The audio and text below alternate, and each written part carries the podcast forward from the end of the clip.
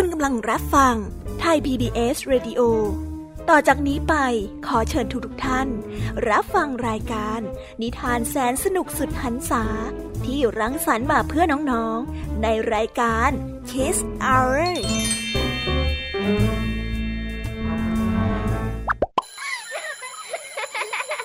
โรงเรียนเลิกแล้วกลับบ้านพร้อมกับรายการ Kids Hours โดยบรรยาชัยโย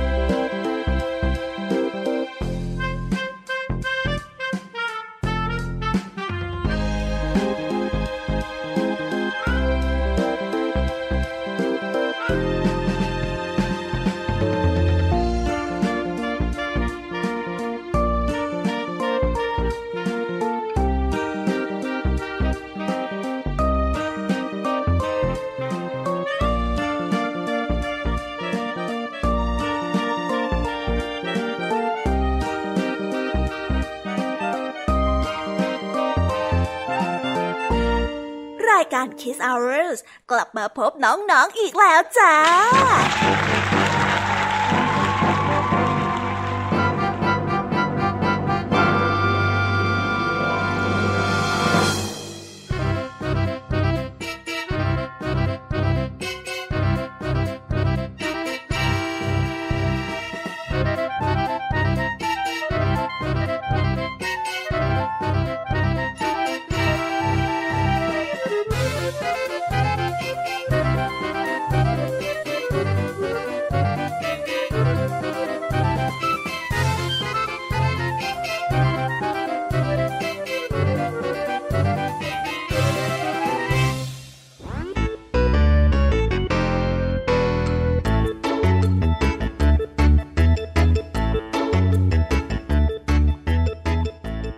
สวัสดีน้องๆที่น่ารักชาวรายการ Kids Hour ทุกๆคนนะคะวันนี้พี่แยมมี่กับพ่องเพื่อนก็ได้นำนิทานสนุกๆมาเล่าให้กับน้องๆได้ฟังเพื่อเปิดจินตนาการและตะลุยไปกับโลกแห่งนิทานกันอย่างสนุกสนานนั่นเองน้องๆคงอยากจะรู้กันแล้วใช่ไหมล่ะคะว่านิทานที่พวกพี่ไปเตรียมมานั้นเนี่ยจะมีนิทานเรื่องอะไรกันบ้างงั้นเดี๋ยวพี่แยมมี่จะบอกกันเกริ่นไว้พอให้เรียงน้ำย่อยกันไว้ก่อนนะ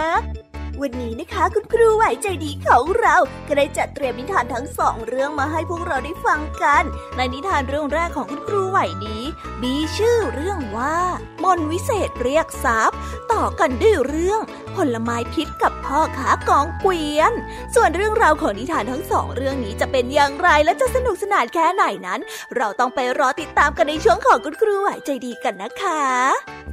พี่แยมมี่ในวันนี้ก็ไม่ยอมน้อยหน้าคุณครูไหวค่ะได้จัดเตรียมนิทานทั้ง3เรื่อง3รสมาฝากพวกเรากันในนิทานเรื่องแรกของพี่แยมมี่นี้มีชื่อเรื่องว่าเจ้าป่าป่วยต่อกันด้วยเรื่องคนเลี้ยงแพะผู้โลภมากและปิดท้ายด้วยเรื่องเจ้าลาเลือกมากส่วนเรื่องราวของนิทานทั้ง3เรื่องนี้จะเป็นอย่างไรและจะสนุกสนานมากแค่ไหนนั้นพวกเราต้องไปรอติดตามกันในช่วงของพี่แยมมี่เล่าให้ฟังกันนะคะ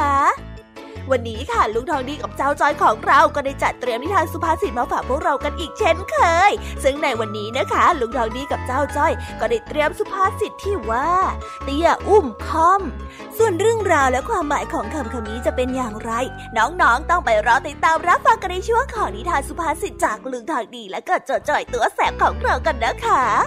วันนี้ค่ะพี่เด็กดีของเราก็ได้จัดเตรียมนิทานมาฝากพวกเรากันอีกเช่นเคยซึ่งในวันนี้นะคะพี่เด็กดีได้จัดเตรียมนิทานเรื่องเจ้าหญิงกับคนโง่มาฝากกันส่วนเรื่องราวจะเป็นอย่างไรและจะสนุกสนานมากแค่ไหนนั้นเราไปติดตามรับฟังกันในช่วงท้ายรายการกับพี่เด็กดีกันได้เลยค่ะ โอ้โหเป็นยังไงล่ะแค่ได้ยินแค่ชื่อเรื่องนิทานก็น่าสนุกแล้วใช่ไหมล่ะคะเด็กๆพี่ยามีก็ตื่นเต้นที่อยากจะรอฟังนิทานที่แสนสนุกที่พวกเรารออยู่ไม่ไหวแล้วล่ะค่ะมีแต่เรื่องที่น่าฟังทั้งนั้นเลยนะคะเนี่ยเอาล่ะค่ะงั้นเรามาเตรียมตัวเตรียมใจไปให้พร้อมกับการไปตะลุยในโลกแห่งนิทานกันเลยดีกว่าตอนนี้เนี่ยคุณครูไหวได้มารอน้องๆอยู่ที่หน้าห้องเรียนแล้วค่ะถ้าหากว่าน้องๆพร้อมกันแล้วงั้นเรามานับถอยหลังพร้อมๆกันเลยดีกว่าค่ะ3 2 1 let's go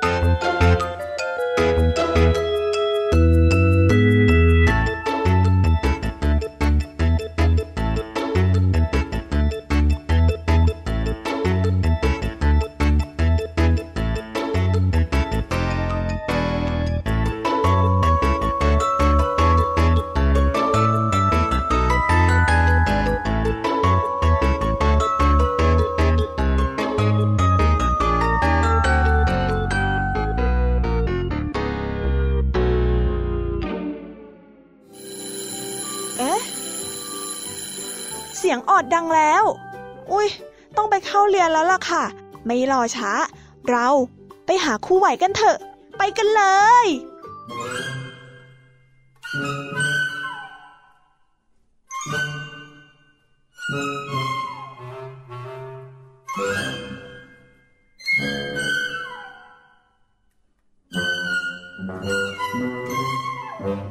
ครูไหวใจดี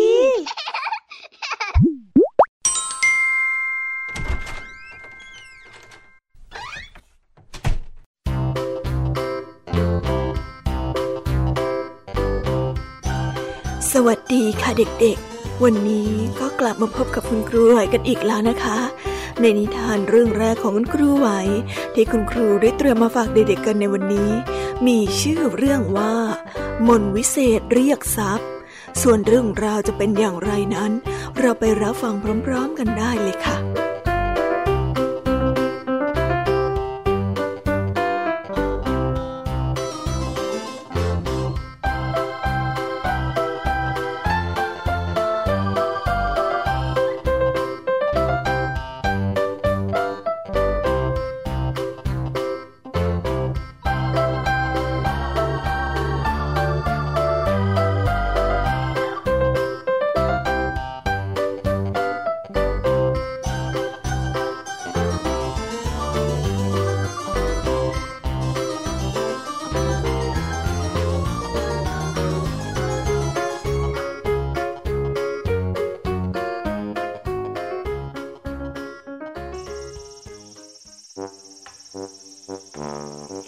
ครั้งหนึ่งณเมืองพาราณสีมีพราหมณ์คนหนึ่งชื่อว่าเวทัพพะพราหมณ์คนนี้เป็นผู้รู้มนต์วิเศษสามารถเรียกเพชรเรียกนิลจินดาให้ตกลงมาจากฟ้าได้โดยมนต์วิเศษนี้ใน1ปีจะสามารถใช้ได้เพียง1ครั้งในวันที่เป็นฤกษ์มงคลเท่านั้นวันหนึ่งพราหมณ์เวทัพพะมีธุระที่จะต้องออกเดินทางไปต่างเมืองจึงได้พาลูกศิษย์ไปด้วย1คนระหว่างที่เดินทางผ่านป่าพราหมณ์เวทัพพะและลูกศิษย์ก็ได้ถูกโจรกลุ่มใหญ่จำนวนมาก500คนได้จับตัวเอาไว้เพื่อเรียกค่าไถ่โดยโจรป่าได้ปล่อยลูกศิษย์ของพราหมณ์เวทัพพะเพื่อให้ไปหาเงินมาไถ่ตัวอาจารย์ภายใน3วันด้านลูกศิษย์ก่อนที่จะไปก็กลัวว่าจะมีภัยเกิดกับอาจารย์จึงได้กระซิบเตือนว่าท่านอาจารย์ข้าจะรีบไปรีบกลับมาโดยเร็วที่สุดขอให้ท่านอาจารย์อดทนไว้ก่อนอย่าเพิ่งใช้มนต์เรียกทรัพย์สมบัติให้ตกลงมาจากฟ้าเป็นอันขาดแม้วันนี้จะเป็นวันที่ฤกษ์ดีก็ตามเพราะพวกโจรน่ะอาจจะฆ่าท่านอาจารย์เอาได้นะท่านต้องสัญญาว่าจะรอข้านะขอรับกล่าวจบลูกศิษย์ก็ได้รีบออกเดินทางออกจากป่าเพื่อที่จะนำเงินมาถ่ายตัวอาจารย์ในทันทีฝ่ายอาจารย์นั้นได้ถูกพวกโจรมัดอย่างแน่นหนาให้นอนอยู่บนพื้นหญ้าจนกระทั่งค่ำ เมื่อพระจันทร์ได้เริ่มเต็มดวงพราหมณ์เวทัพพะได้เริ่มรู้สึกทนไม่ไหวและก็ได้เริ่มคิดว่าทำไมข้าต้องทนถูกมัดให้ปวดเมื่อยเช่นนี้ด้วยในเมื่อข้าสามารถเรียกเพชรพลอยให้กับพวกโจรได้อีกทั้งตอนนี้ก็เป็นฤกษ์ที่เหมาะสมพอดีหากเรียกเพชรพลอยได้จะต้องถูกปล่อยตัวเป็นแน่เอาละเราจะต้องทำอะไรสักอย่างแล้วคิดแล้วพราหมณ์เวทัพพะก็ได้บอกกับพวกโจรไปว่าเน่เจ้าพวกโจรข้ามีมนต์วิเศษสามารถเสกเพชรพลอยให้หล่นจากท้องฟ้าได้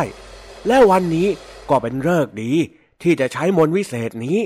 ถ้าหากว่าพวกเจ้ายอมให้ข้าทำพิธีพวกเจ้าก็จะได้เพชรนินจินดาจำนวนมากมายเลยทีเดียวละสนใจไหมล่ะฮะ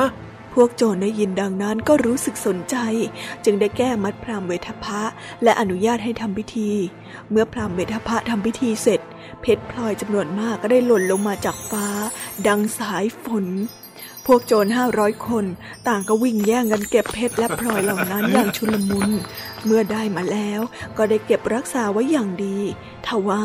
เมื่อได้ทรัพย์สมบัติจำนวนมากแล้วพราหมณ์เวทัพพะก็ยังแยกทางจากพวกโจรไม่ได้เพราะต้องเดินทางผ่านป่าเหมือนกันดังนั้นในตอนเช้าพราหมณ์เวทัพพะจึงต้องติดตามโจรกลุ่มนี้ต่อไประหว่างทางกลุ่มโจรที่เรียกฆ่าทายกลุ่มนี้ก็ได้ไปเจอกับโจรอีกกลุ่มหนึ่งซึ่งมีจำนวน500คนเท่ากัน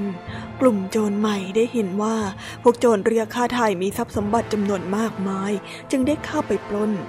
พวกโจรเรียกฆ่าทายกลุ่มแรกสู้ไม่ได้จึงได้บอกโจรกลุ่มใหม่ว่าพราหมณ์เวทัพพะนั้นมีมนต์วิเศษสามารถเรียกเพชรเรียกพลอยลงมาจากฟ้าได้ทรัพย์ของพวกเราทั้งหมดก็มาจากมนต์วิเศษของพราหมณ์เวทัพพะทั้งนั้นกลุ่มโจรกลุ่มใหม่จึงได้จับตัวพราหมณ์เวทัพพะไปบังคับให้ร่ายมนต์เพื่อที่จะเอาทรัพย์สมบัติแต่พราหมณ์เวทัพพะนั้นทำไม่ได้เนื่องจากใน1ปีจะใช้มนต์นี้ได้เพียงแค่ครั้งเดียวเท่านั้นพวกโจรจึงไม่พอใจจึงได้ฆ่าพราหมณ์เวทัพพะแล้วก็ไปตามฆ่ากลุ่มโจรกลุ่มแรกจนหมดเพื่อแย่งชิงทรัพย์สมบัติโจรกลุ่มใหม่เมื่อได้ของมีค่าต่างๆก็ได้เกิดความโลภอยากที่จะได้เป็นของตนจึงได้แตกคอกันและก็ฆ่ากันเองจนสุดท้ายนั้นเหลือโจรเพียงแค่2คนทั้งสองตั้งใจที่จะเอาสมบัตินั้นไปซ่อนในหมู่บ้านแห่งหนึ่งระหว่างทางได้พักเพื่อหาอาหารโดยตกลงกันว่าคนหนึ่งจะเฝ้าทรัพย์สมบัติส่วนอีกคนจะออกไปหาอาหารมาให้แต่ด้วยความโลภของโจรทั้งสองทำให้ต่างฝ่ายต่างต้องคิดฆ่าอีกฝ่ายโจรที่ออกไปหาอาหารได้ใส่ยาพิษลงไปในอาหารเพื่อที่จะนำให้เพื่อนกินส่วนโจรที่เฝ้าสมบัติอยู่ก็คิดที่จะฟันเพื่อนให้ตายตอนที่เผลอเมื่อโจรที่ออกไปหาอาหารกลับมาก็เลยถูกฆ่าในทันทีหลังจากที่วางอาหารให้เพื่อนโจรคนสุดท้ายได้นำศพเพื่อนไปทิ้งก่อนที่จะมากินอาหารไม่นานนักพิษที่เพื่อนใส่ไว้ในอาหารก็ได้เริ่มออกฤทธิ์ทำให้เขาสิ้นใจไปในทันทีผ่านไป2 วันลูกศิษย์ก็ได้นำเงินที่หามาได้มาไถ่ตัวอาจารย์แต่เมื่อมาถึงกลับไม่พบอะไรเลยเขาจึงได้ออกเดินทางมาตามหาอาจารย์จนได้พบเพชรพลอยบางส่วนตกเรี่ยวราดอยู่ก็รู้ทันทีว่าอาจารย์นั้นไม่ยอมเชื่อคำเตือนของเขาลูกศิษย์ได้เดินต่อไปไม่นานก็ได้พบศพอาจารย์เขาจึงได้จัดการกับศพของอาจารย์แล้วก็เดินทางต่อไปสักพักเขาก็ได้เจอศพกลุ่มโจรที่นอนเสียชีวิตกันเกลื่อนกลาดกระทั่งเกือบถึงหมู่บ้านก็ได้พบศพโจรที่นอนทับห่อข้าวแล้วก็มีห่อสมบัติอยู่ข้างๆและเมื่อเดินสำรวจไปรอบๆก็ได้พบว่ามีศพโจรที่ถูกทิ้งเอาไว้อีก1 ศพเขาจึงรำพึงขึ้นมาว่าโธ่ไม่น่าเลยหากอาจารย์ยอมเชื่อเราและยอมอดทนสักหน่อยก็คงไม่ต้องมาตายแล้วพลอยทำให้คนจำนวนมากต้องเดือดร้อนไปด้วยแบบนี้เวรกรรมจริงๆจากนั้นลูกศิษย์ก็ได้ขนทรัพย์สินกลับบ้านแล้วก็ทำบุญอุทิศส่วนกุศลให้แก่พราหมณ์เวทัพพะแล้วก็เริ่มต้นทำทานโดยใช้ทรัพย์นั้นทั้งยังยึดมั่นรักษาศีลไปตลอดชีวิตอีกด้วยนิทานเรื่องนี้ก็ได้สอนให้เรารู้ว่าการจะแสดงวิชาความรู้ของตนให้คนอื่นเห็นนั้นควรรู้จักเลือกเวลาและสถานที่ให้เหมาะสมมิเช่นนั้นอาจจะเกิดผลที่เลวร้ายตามมาก็ได้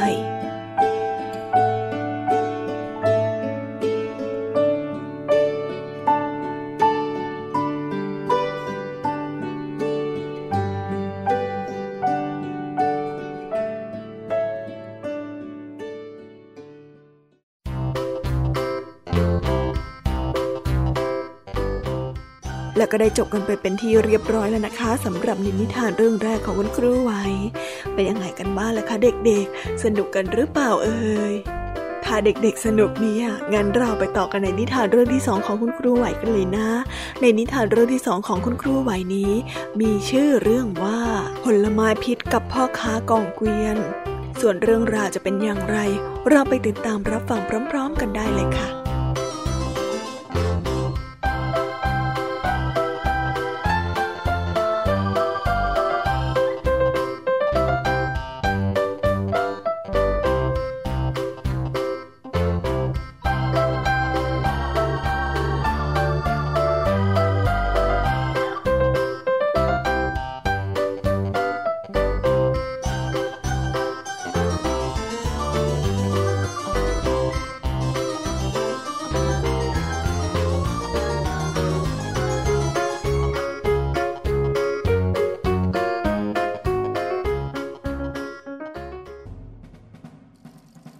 กาลครั้งหนึ่งนานมาแล้วณเมืองพาราณสี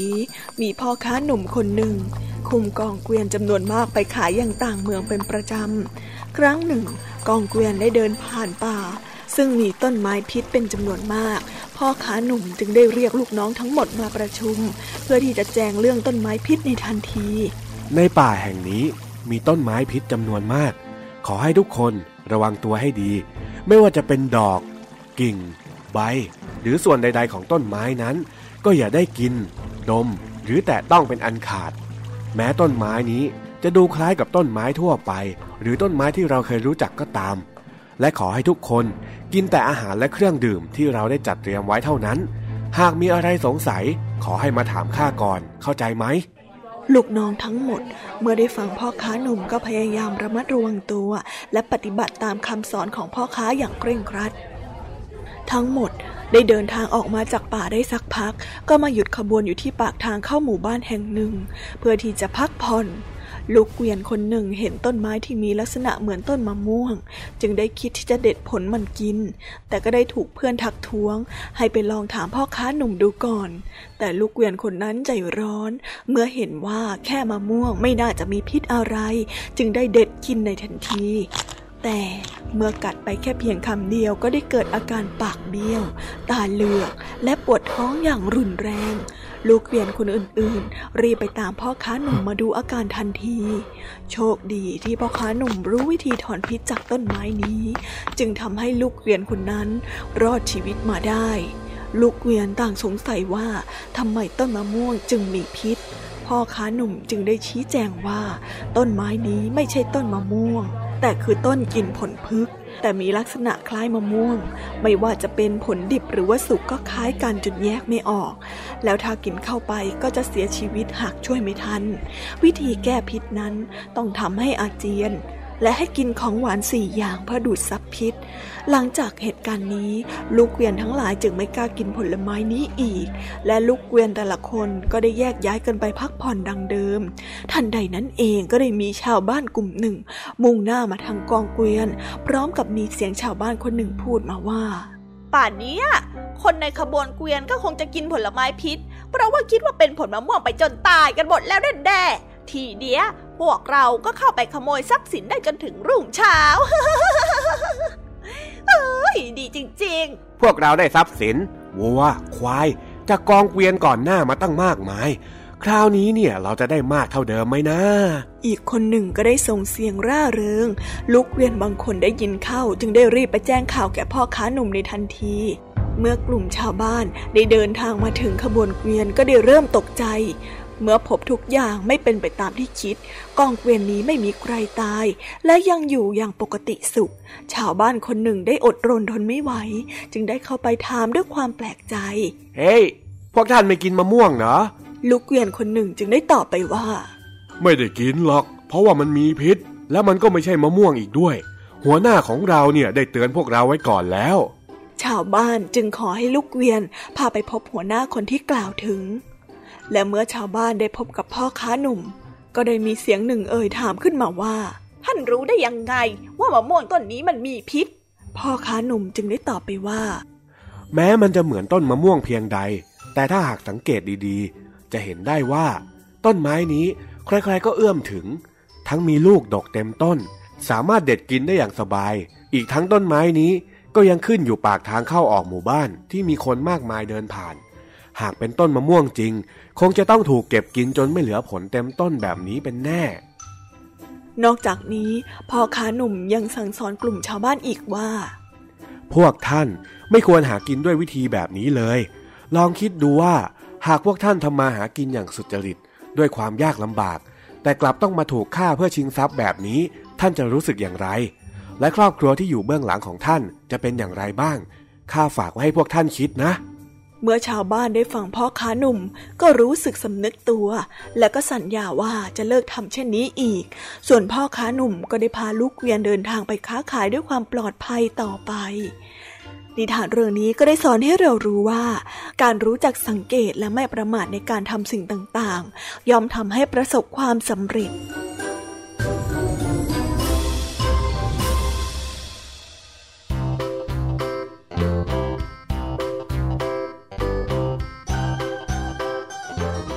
แล้วก็จบกันไปเป็นที่เรียบร้อยแล้วนะคะสำหรับนิทานทั้งสองเรื่องของคุณครูไหวเป็นยังไงกันบ้างล่ะคะเด็กๆวันนี้เนี่ยสนุกจุใจกันหรือเปล่าเอ่ยมีเด็กๆหลายคนเลยนะคะที่ยังไม่จุใจกันงั้นเราไปต่อกันในนิทานช่วงต่อไปกันเลยดีกว่าไหมคะล่ะค่ะงั้นเราไปต่อกันในนิทานช่วงต่อไปกับช่วงพี่ยามีเล่าให้ฟังกันเลยนะคะแต่สำหรับตอนนี้เนี่ยเวลาของคุณครูไหวก็ได้หมดลงไปแล้วงั้นครูไหวต้องขอตัวลากันไปก่อนแล้วนะคะสวัสดีค่ะบ๊ายบายและพบกันใหม่นะคะเด็กๆ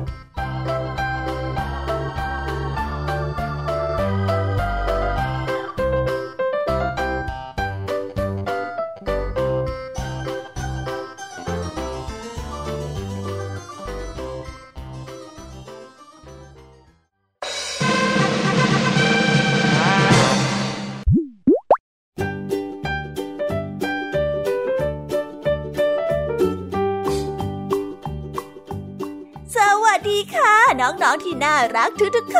นวันนี้นะคะก็ได้กลับมาพบกับพี่ยามีที่แสนสวยแล้วก็ใจดีกันในช่วงพี่ยามีเล่าให้ฟังกันอีกเช่นเคยและสำหรับวันนี้นะคะแน่นอนค่ะว่ามาพบกับพี่ยามีที่แสนสวยแล้วก็ใจดีแบบนี้ก็ต้องมาพบกับนิทานที่แสนสนุกกันอีกเช่นเคยค่ะและในวันนี้นะคะนิทานเรื่องแรกของพี่ยามีมีชื่อเรื่องว่าเจ้าป่าป่วยส่วนเรื่องราวจะเป็นอย่างไรและจะสนุกสนานแค่ไหนนั้นเราไปติดตามรับฟังพร้อมๆกันเลยค่ะ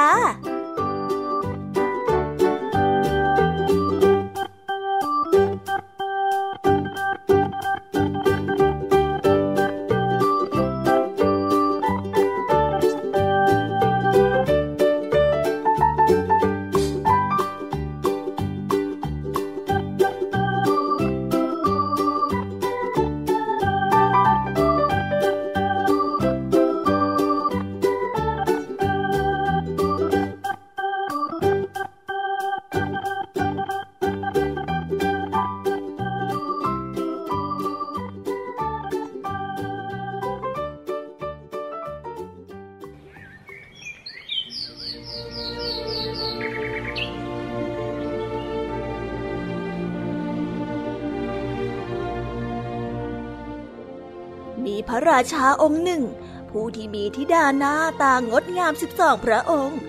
ทุกๆเช้ารองเท้าเต้นรำของเจ้าหญิงจะสึกโดยที่พระราชาไม่ทรงทราบสาเหตุพระองค์จึงสัญญาว่าถ้าใครได้ไขปริศนานี้ได้จะได้มาแต่งงานกับหนึ่งในพระธิดาของพระองค์หลังจากนั้นก็ได้มีชายหนุ่มมาลองไขปริศนาเป็นจำนวนมากแต่ก็ล้มเหลว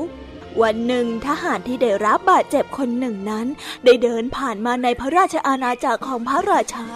เขาได้เจอหญิงชราคนหนึ่งผู้บอกเรื่องของเจ้าหญิงให้เขาทราบและก็ได้พูดว่าเขาน่าจะลองไขปริศนานี้ดูหญิงชราได้พูดกับทหารไปว่าเมื่อเราเจ้าหญิงกล่าวราตรีสวัสดิ์แก่เธอพวกเขาจะเอาแก้วใส่ไวน์มาให้ในแก้วนั้นจะมียานอนหลับเธอจะต้องไม่ดื่มมันหญิงชราได้เตือน นอกจากนั้นเธอยังให้เสื้อคลุมล่องหนกับเขาด้วยทหารได้เดินไปถึงพระราชวังและได้พักที่ห้องนอนติดกับห้องนอนของเจ้าหญิง12พระองค์เมื่อเหล่าเจ้าหญิงได้เข้ามากล่าวราตรีสวัสดิ์ราตรีสวัสดิ์นะทุกคนราตรีสวัสดิ์จ้าคิดไหนนะพวกเธอก็ได้เอาไวน์นั้นใส่แก้วมาให้แต่ทหารไม่ยอมดื่มเขาได้สวมเสื้อคลุมล่องหนและได้ทันเห็นเจ้าหญิงนั้นหายไปทางห้องลับใต้ดินสู่ทางลับทหารตามเจ้าหญิงไปมาจนถึงทะเลสาบเขาได้เห็นเจ้าชาย12พระองค์แต่ละพระองค์นั้นกำลังรออยู่ในเรือพายแต่ละลำเจ้าหญิงทุกพระองค์ได้ลงไปในเรือและทหารก็ได้กระโดดลงไปในเรือของเจ้าหญิงองค์สุดท้องเจ้าชายองค์หนึ่งได้พูดขึ้นมาว่าทำไมคืนนี้เรือหนักจังเลยล่ะ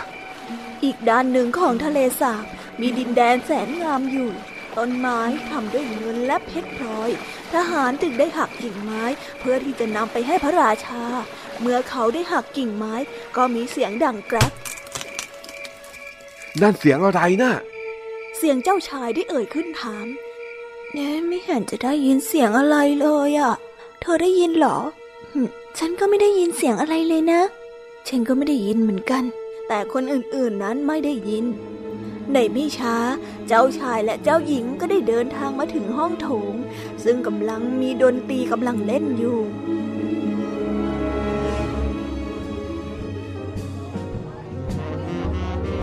และพวกเขาก็ได้เริ่มเต้นรำ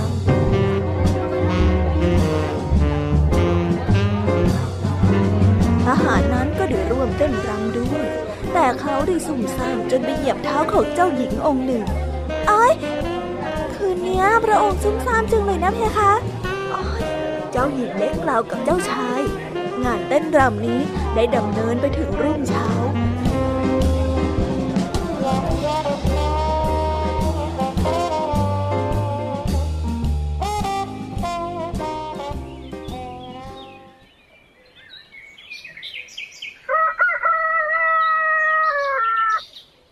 เมื่อเจ้าหญิงได้กลับมาถึงพระราชวังทหารก็ได้สังเกตเห็นว่ารองเท้าของเจ้าหญิงนั้นสึกเช่นเดิม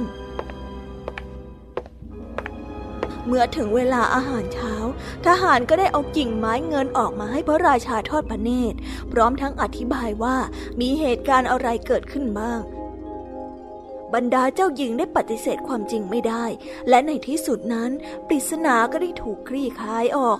ทหารเลยได้แต่งงานกับเจ้าหญิงองค์ที่โตที่สุดซึ่งเบื่อหน่ายกับการเต้นรำเป็นอย่างมากและพวกเขาก็ได้อยู่ด้วยกันอย่างมีความสุขตลอดไป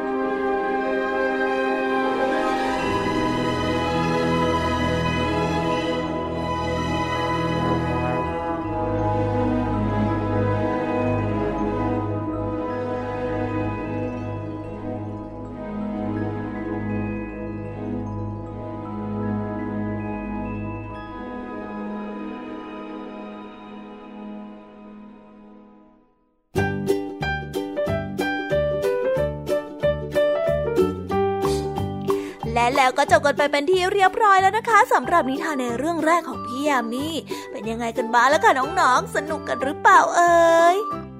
ถ้าน้องๆสนุกเนี่ยงั้นเราไปต่อกันในนิทานเรื่องที่2แบบไม่รอช้ากันเลยนะคะในนิทานเรื่องที่2ของพี่ยามีนี้มีชื่อเรื่องว่าคนเลี้ยงแพะโลภมากส่วนเรื่องราวจะเป็นอย่างไรและจะสนุกสนานแค่ไหนคนเลี้ยงแพะเนี่ยจะโลภมากแค่ไหนนั้นเราไปติดตามรับฟังพร้อมๆกันเลยค่ะ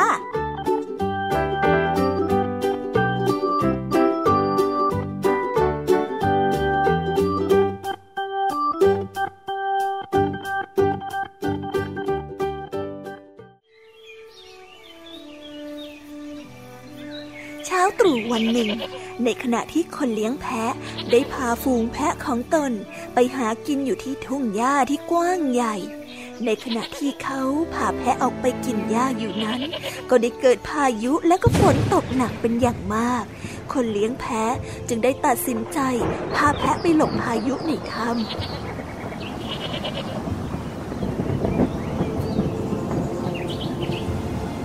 และในขณะนั้นเองคนเลี้ยงแพะก็ได้พบเข้ากับฝูงแพะป่าหลายตัวซึ่งหลบอยู่ในถ้ำด้วยเช่นกัน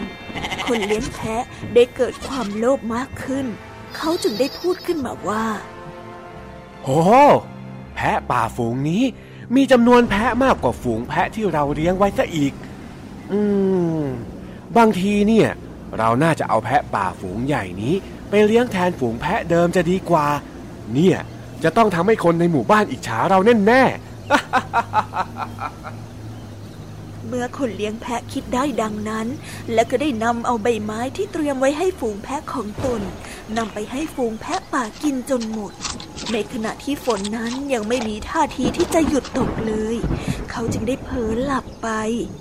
พายุฝนยังคงพัดกระหน่ำต่อไปฟ้าผ่าเสียงดังมากจนทำให้แพะป่าตกใจและวิ่งหนีเตลิดออกไปจากถ้ำจนหมดแต่ชายเลี้ยงแพะนั้นกลับหลับอย่างสนิทใจเพราะในใจคิดว่าตนเองนั้นช่างโชคดีเหลือเกินที่กำลังจะได้เป็นเจ้าของฝูงแพะที่ใหญ่ที่สุดในหมู่บ้านครั้นเมื่อพายุฝนสงบลงชายเลี้ยงแพะได้สะดุ้งตื่นขึ้นมาฝูงแพะป่าก็ได้วิ่งออกจากถ้ำไปจนหมดฝูงแพะเดิมของตนก็ค่อยๆหมดแรงแล้วก็สิ้นลมหายใจเพราะว่าอดอาหารโอ้ไม่นะไม่นะพวกแพะป่าหายไปไหนกันหมดล่ะแล้วทีนี้ก็ไม่เหลืออะไรให้ฉันเลี้ยงเลยล่ะสิโถไม่น่าเลย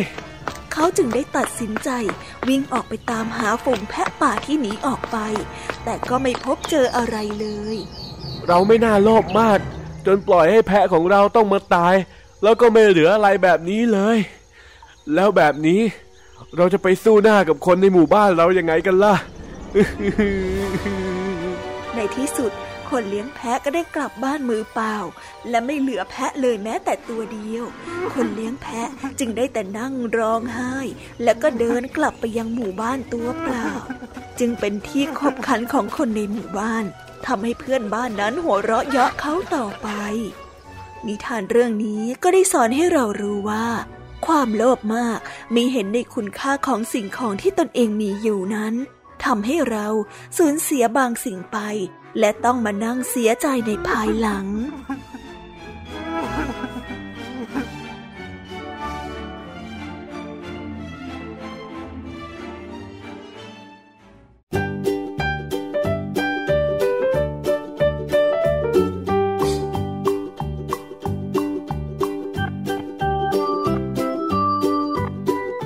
แล้วก็ได้จบกันไปแล้วนะคะสำหรับนิทานในเรื่องที่2ของพี่ยามีเป็นยังไงกันบ้างล่ะคะน้องๆสนุกกันหรือเปล่าเอ่ยถ้าน้องๆสนุกเนี่ยงั้นเราไปฟังนิทานในเรื่องที่3แบบไม่รอช้ากันเลยนะคะในนิทานเรื่องที่3ของพี่ยามีนี้มีชื่อเรื่องว่าเจ้าลาเลือกมากส่วนเรื่องราวจะเป็นอย่างไรเจ้าลาตัวเนี้ยจะเลือกมากแค่ไหนเราไปติดตามรับฟังพร้อมๆกันเลยค่ะ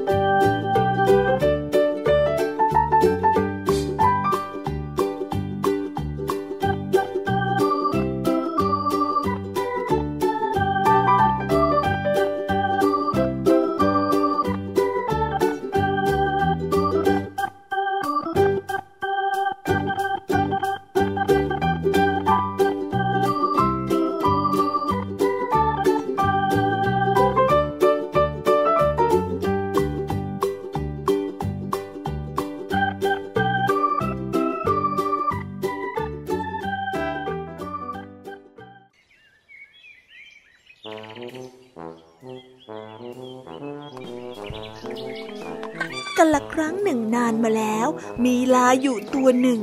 ได้ถูกส่งไปให้ทำงานในสวนผลไม้แห่งหนึ่งขณะที่มันกำลังทำงานอยู่นั้นก็รู้สึกว่างานในสวนผลไม้แห่งนี้ช่างน่าเบื่อและเป็นงานที่หนักเหลือเกินแถมอาหารก็ยังมีไม่เพียงพอสำหรับตนเมื่อคิดได้ดังนั้นวันรุ่งขึ้นก็ได้เดินทางไปพบกับพระเจ้าและก็ได้กราบทูลต่อพระเจ้าไปว่า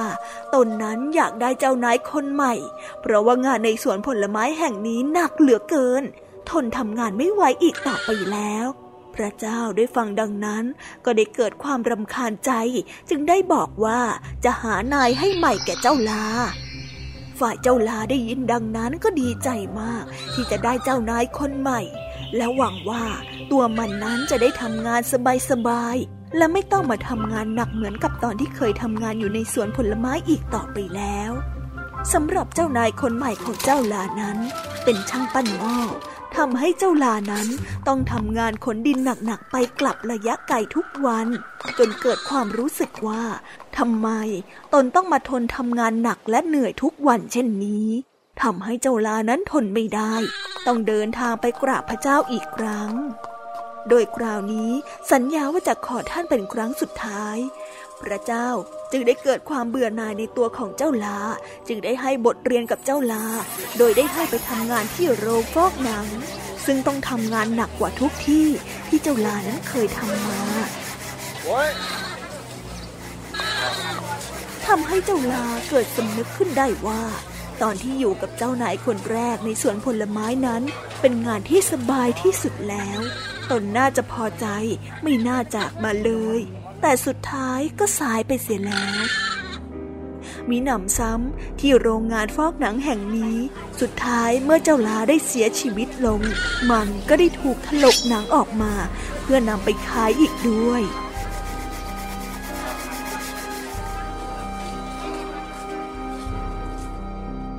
นิทานเรื่องนี้ก็ได้สอนให้เรารู้ว่าผู้ที่ทุกข์ยากลำบากที่สุดไม่ใช่คนที่ต้องทำงานหนักอย่างเหน็ดเหนื่อยแต่เป็นผู้ที่ไม่พอใจในสภาพที่ตนเองเป็นอยู่นั่นเอง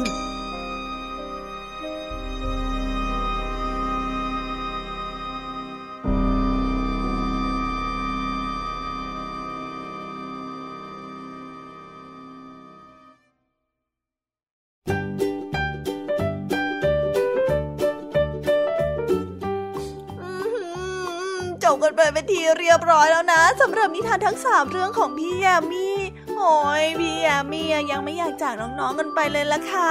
แต่ว่าไม่เป็นไรนะคะน้องๆเพราะว่าครั้งหน้าเนี่ยพี่แยมมี่จะเตรียมนิทานที่แสนสนุกแบบนี้มาฝากน้องๆกันอีกเช่นเคยค่ะสำหรับวันนี้พี่แยมมี่ต้องขอตัวลาน้องๆกันไปก่อนแล้วนะคะสวัสดีค่ะบ๊ายบายไปหาลุงทองดีกับเจ้าจอยกันเลยค่ะ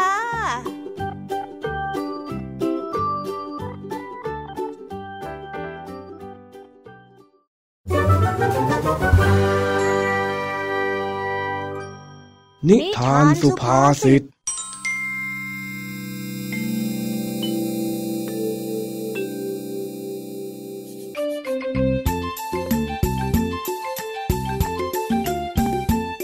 งเรียนเจ้าจ้อยบังเอิญไปเจอกับกล่องหนึ่งที่วางอยู่ตรงถังขยะด้วยความสงสัยเจ้าจ้อยจึงได้ปั่นจักรยานเข้าไปดูใกล้ๆเอ๊ะนี่มันกล่องอะไรนะเอ๊ะเมื่อเช้าขับผ่านยังไม่เห็นมีเลยนี่นะไปดูหน่อยดีกว่าใครเอาลูกหมามาทิ้งอย่างนี้เนี่ยเอ้ยใจร้ายใจดำจริงๆเลยโอ้โอ้โอ้โอ้เจ้าหมาน้อยไปอยู่ด้วยกันกับพี่จ้อยดีกว่านะนะแต่เอ๊ะถ้าเราเอากลับไปเราต้องโดนแม่บ่นแน่ๆเลยโอ๊ยทำยังไงดีเนี่ยโอ๊ยร้องใหญ่เลยโอ้โอ้โอ้โอ้ไม่นะไม่ร้องนะโอ้นิ่งเตะนะไปพี่จอยตัดสินใจแล้วเรากลับบ้านพร้อมกันนี่แหละว่าแล้วเจ้าจอยก็ได้อุ้มลูกหมาใส่กระเป๋าแล้วก็รีบปั่นจักรยานกลับบ้านและเมื่อมาถึงบ้านเจ้าจ้อยก็รีบวิ่งไปหาที่ซ่อนเจ้าหมาน้อยเพื่อที่จะแอบไม่ให้แม่รู้ว่าตนเองนั้นแอบเอาหมามาเลี้ยงแต่ก็ดันเจอกับแม่เข้าจนได้เฮ้ย เรา เราต้องรีบหาเจ้าหมาน้อยนี่ไปซ่อนแม่ก่อนเอาไปไว้ที่ไหนดีนะนี่เจ้าจ้อยทำไมกลับบ้านมาไม่เห็นส่งเสียงบอกเลยปกติจะตะโกนลั่นบ้านเลยนี่นาแม่ก็แม่ละสิเอ็งเห็นเป็นนางฟ้าที่ไหนเหรอฮะเฮ้คือว่าจ้อยเพิ่งกลับมาถึงนะจ๊ะเลยไม่ได้ตะโกนบอกแล้วทำไมดูท่าทางแปลกๆดูรีบๆรนๆนะเอ็งเป็นอะไรหรือเปล่าฮะป่วยหรือเปล่าเนี่ยเอ้ยจ้อยไม่ได้เป็นไรจ้ะจ้อยแค่ปั่นจักรยานมาเร็วไปหน่อยแค่นั้นเองอะจ้ะเอ๊ะเสียงอะไรอะไหนเสียงอะไรจ้อยไม่เห็นได้ยินเลยเสียงเหมือนลูกหมานะจ้อยฟังดีๆแต่ช่างมันเถอะสงสัยข้าจะหูฝาดไปเองนั่นแหละไปรีบไปเปลี่ยนเสื้อผ้าก่อนเถอะไปจ้าจากนั้นเจ้าจ้อยก็รีบวิ่งไปที่หลังบ้านแล้วก็หากล่องกระดาษมาปูด้วยผ้าเพื่อที่จะเป็นที่อยู่ให้กับลูกหมาแต่ในระหว่างนั้นเองแม่ของจ้อยก็เดินมาเห็นเข้าพอดีโอ้เอ๋นอนตรงนี้นะเดี๋ยวพี่ไปหาอะไรมาให้กินนะนี่เจ้าจ้อยแม่มาตรงนี้ได้ยังไงอ่ะก็เดินมาตามเองนั่นแหละน้อยนี่เองไปเอาหมาที่ไหนมาเลี้ยงนะฮะจ้อยเจอมันระหว่างทางที่กลับมาจากโรงเรียนนะจ๊ะมันถูกทิ้งเอาไว้ตรงถังขยะจ้อยเห็นแล้วก็รู้สึกสงสารก็เลยเก็บมันมาเลี้ยงนั่นจ้ะแม่เก็บมาเป็นภาระนะสิไม่ว่าเอามาจากตรงไหนรีบเอาไปคืนเลยนะอ้าวแม่ทำไมทำอย่างนี้แม่ไม่สงสารมันบ้างหรอไม่ไหวจะเลี้ยงไปได้ยังไงเตี้ยอุ้มค่อมแบบนี้เดี๋ยวจะพากันอดกันทั้งคนทั้งหมาจ้อยรู้ว่าจ้อยเตี้ยแต่แม่ก็ไม่เห็นจะต้องมาว่าจ้อยแรงขนาดนี้เลยนี่จ๊ะอะไรกันข้าไปว่าเองเตี้ยตรงไหนฮะเจ้าจ้อยก็แม่ว่าจ้อยไปได้เตี้ยเมื่อกี้เลยโอ้ยแม่บอกว่าเตี้ยอุ้มค่อมมันเป็นสำนวนไทยที่หมายถึงคนที่ฐานะไม่ดีแต่ก็ยังจะรับเลี้ยงคนอื่นเลยมีแต่จะทำให้ต้องจนกันไปทั้งคู่ต่างหากเล่าแต่จ้อยสงสารมันนี่นะขอจ้อยเลี้ยงเธอนะนะแม่นะนะไม่เอาอะไม่เอาข้าไม่เลี้ยงหรอกมันก็แค่ลูกหมาตัวน้อยๆที่ถูกทิ้งมานี่แม่ยังจะไม่ให้จ้อยเลี้ยงอีกเหรอแล้วแถมจะให้จ้อยเอามันไปทิ้งอีกรอบสองอย่างเงี้ยเหรอจ๊ะไม่รู้ล่ะถ้าเองยังไม่เอามันกลับไปไว้ที่เดิมพรุ่งนี้ข้าจะเอามันไปให้คนอื่นเลี้ยงซะแม่ใจร้ายที่สุดเลยจ้อยไปคุยกับแม่แล้วเดี๋ยวจะไปไหนเจ้าจ้อยกลับมานี่ก่อนมานี่ไม่คุยด้วยแล้วเฮ้ยไอ้หมาน้อยเอ้ยเองมาอยู่ด้วยแบบนี้แล้วใครจะเลี้ยงเองล่ะฮะข้าก็ต้องทำงานทั้งวันเจ้าจ้อยก็ต้องไปโรงเรียนแล้วอย่างนี้ใครจะดูเองเฮ้ยหนักใจจริงๆช่วงเย็นวันถัดมาหลังจากที่กลับจากโรงเรียนเจ้าจ้อยก็รีบวิ่งไปดูเจ้าลูกหมาที่หลังบ้านแต่ปรากฏว่าลูกหมาตัวนั้นไม่อยู่แล้วเจ้าจ้อยจึงนึกขึ้นมาในใจว่าแม่ต้องเอามันไปให้คนอื่นแล้วแน่ๆแม่นะแม่ทำไมใจร้ายอย่างนี้ทิ้งหมาได้ลงคอแม่เอาหมาจ้อยไปไว้ไหนแม่เจ้าจ้อยได้เดินหาแม่ทั่วทั้งบ้านแล้วก็ไปเจอแม่ที่กำลังนั่งอยู่หน้าบ้านแม่เอาหมาของจ้อยไปไว้ไหนเอ็งจะเสียงดังโวยวายทำไมฮะเจ้าจ้อยไม่ต้องเลยแม่ใจร้ายจ้อยไม่คิดเลยว่าแม่จะทำมันได้ลงคอหมามันก็มีหัวใจนะแม่เจ้าจ้อยบอกให้เสียงเบาๆเดี๋ยวเจ้าหลงมันตื่นอะไรของแม่หลงอะไรอะก็นี่ไงเจ้าหลงมันหลับสบายๆอยู่เนี่ยเอ็งเสียงดังเดี๋ยวมันก็ตื่นอีกหรอกอ้าวเจ้าหมาน้อยของจ้อยนี่นะน่ารักจังเลยก็ใช่นะสินี่แหละข้าตั้งชื่อให้มันว่าไอ้หลงเป็นยังไงอะดีไหมดีจ้ะจ้อยขอบคุณแม่นะที่ไม่เอามันไปทิ้งอะจ้ะตอนแรกก็เกือบไปแล้วแต่คิดไปคิดมาเดี๋ยวตัดค่าขนมเองมาซื้ออาหารให้เจ้าหลงมันก็คงจะเลี้ยงไหวเองนั่นแหละแต่ไม่เป็นไรจ้ะจ้อยยอม เลี้ยงให้ดีละกันจากนี้ไปนะเองต้องรับผิดชอบให้มากกว่านี้แล้วนะจ้ะแม่จอยสัญญาเลยจ้ะว่าจอยจะเลี้ยงเจ้าหลงให้ดีที่สุดเลยจ้ะมาหอมแก้มทีมะแม่ใครเนี่ยน่ารักจริงๆเลยเจ้าจ้อยอย่านะอายชาวบ้านเขาไม่จ้อยไม่อายจ้อยรักแม่จังเลยไอ้จ้อย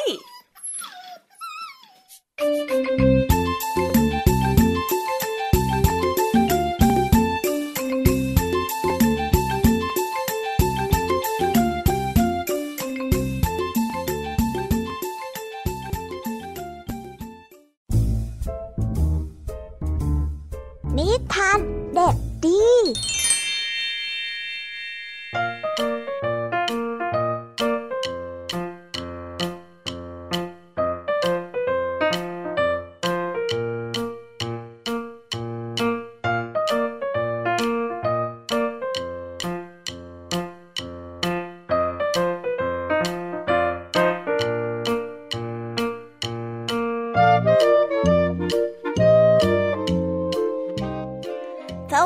ครับน้องๆวันนี้ก็กลับมาพบกับพี่เด็กดีกันอีกแล้วนะครับและสำหรับวันนี้แน่นอนว่ากลับมาพบกับพี่เด็กดีก็ต้องมาพบกับนิทานที่แสนสนุกในช่วงท้ายรายการกันอีกแล้วแล้ววันนี้นะครับพี่เด็กดีก็ได้มาพร้อมกับนิทานเรื่องเจ้าหญิงกับคนโง่ส่วนเรื่องราวจะเป็นอย่างไรเราไปติดตามรับฟังกันได้เลยครับ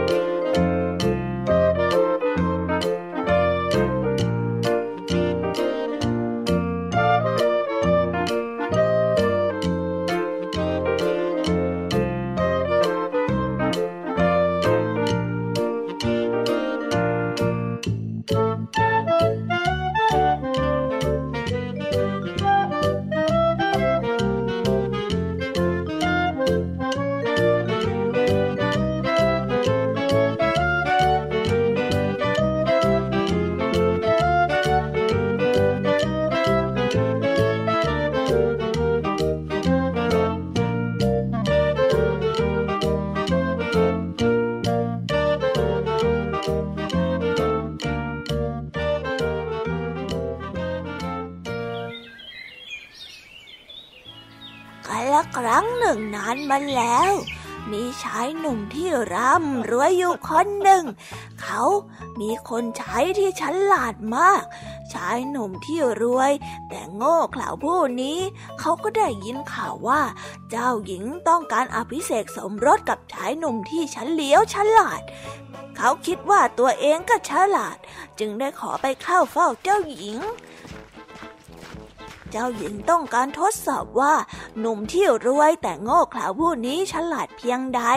เจ้าหญิงจึงได้เอ่ยถามไปว่าถ้าไก่ต้มออกไข่บนยอดเขาไข่จะกลิ้งลงมาจากด้านไหนของภูเขาเจ้าหญิงก็ได้เอ่ยถามชายร่ำรวยที่โง่เขลาออกมาหลังจากวันที่เขาทดสอบว่าไข่จะกลิ้งลงมาทางด้านไหนของภูเขาแล้วเขาก็มั่นใจว่าเขารู้คำตอบแน่ๆขณะที่คนรวยแต่โง่ได้ตอบคำถามเจ้าหญิงคนรับใช้ก็ได้เริ่มหัวเราะเขาได้หัวเราะจนหยุดไม่ได้คนโง่จึงได้ถามด้วยน้ำเสียงที่สับสนออกไปว่ามีอะไรน่าขำนักหรือฮะท่านขำอะไรเนี่ย โอ้ยไข่เนี่ยมันไม่กลิ้งลงมาจากทางด้านไหนของภูเขาหรอกไก่ต้มก็ไม่ออกไข่ด้วยแม่ไก่ต่างหากที่ต้องออกไข่ท่านน่ะตอบผิดแล้วล่ะ เจ้าหญิงได้ตัดสินพระทัยว่าคนที่ฉลาดแล้วก็อารมณ์ขันนั้นคือคนใช้นั่นเองหลังจากนั้นเจ้าหญิงจึงได้ตัดสินพระทัยอภิเษกสมรสกับเขาแทนและก็มีชีวิตที่มีความสุขและก็เต็มไปด้วยเสียงหัวเราะตลอดไป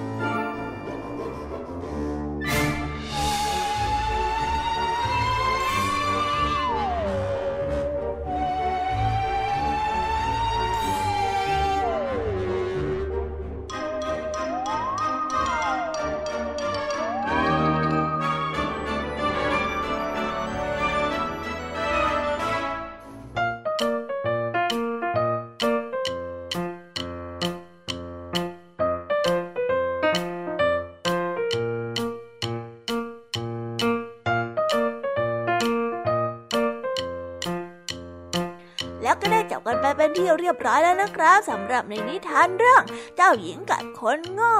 เป็นยังไงกันบ้างล่ะครับสนุกกันหรือเปล่าเอ่ยถ้าเด็กๆสนุกเนี่ยเอาไว้วันหลังพี่เด็กดีจะจัดเตรียมนิทานแบบนี้มาฝากกันอีกนะครับแต่สำหรับวันนี้เวลาของพี่เด็กดีก็ได้หมดลงไปแล้วล่ะครับเอาเป็นว่าครั้งหน้าพี่เด็กดีจะจัดเตรียมนิทานแบบนี้มาฝากกันอีกนะครับแต่สำหรับวันนี้พี่เด็กดีต้องขอตัวลากันไปก่อนแล้วล่ะครับสวัสดีครับบ๊ายบาย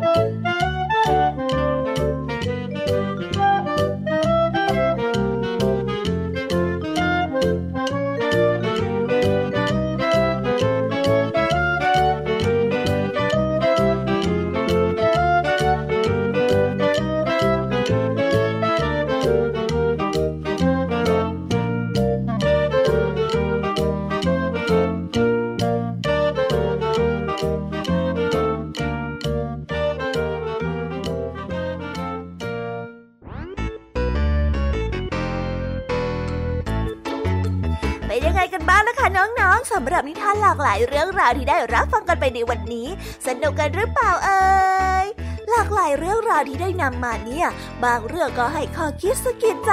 บางเรื่องก็ให้ความสนุกสนานเพลินแล้วแต่ว่าน้องๆเนี่ยจะเห็นความสนุกสนานในแง่มุมไหนกันบ้างส่วนพี่ยามีแล้วก็พ่อเพื่อนเนี่ยก็มีหน้าที่ในการนำนิทานมาส่งตรงถึงน้องๆแค่นั้นเองล่ะค่ะแล้ววันนี้นะคะเราก็ฟังนิทานกันมาจนถึงเวลาที่กำลังจะหมดลงอีกแล้วหอยใครที่ฟังไม่ทันเนี่ยหรือว่าฟังไม่ครบก็สามารถไปย้อนรับฟังได้ที่เว็บไซต์ Thai PBS Radio หรือที่แอปพลิเคชัน Thai PBS Radio ได้นะถึงเวลาที่จะต้องกล่าวคำลาแล้วล่ะค่ะพี่ยามีต้องคิดถึงน้องๆอีกแน่เลยแต่ไม่ต้องห่วงนะคะน้องๆพี่ยามีขอสัญญาเลยว่าจะกลับมาพบกันใหม่พร้อมกับนิทานที่แสนสนุกแบบนี้กันอีกแน่นอนค่ะน้องๆอย่าลืมนำข้อคิดดีๆที่ได้จากการรับฟังนิทานที่แสนสนุกของคุณครูไหวพี่ยามีลุงทองดีแล้วก็เจ้าจ้อยและก็นิทานจากพี่เด็กดีในวันนี้ไปใช้กันด้วยนะคะเด็กๆเอาไว้พบกันใหม่ในวันพรุ่งนี้นะสำหรับวันนี้พี่ยามีต้องขอตัวลากันไปก่อนแล้วล่ะค่ะสวัสดีค่ะบ๊ายบายนะคะน้องๆและพบกันใหม่ค่ะ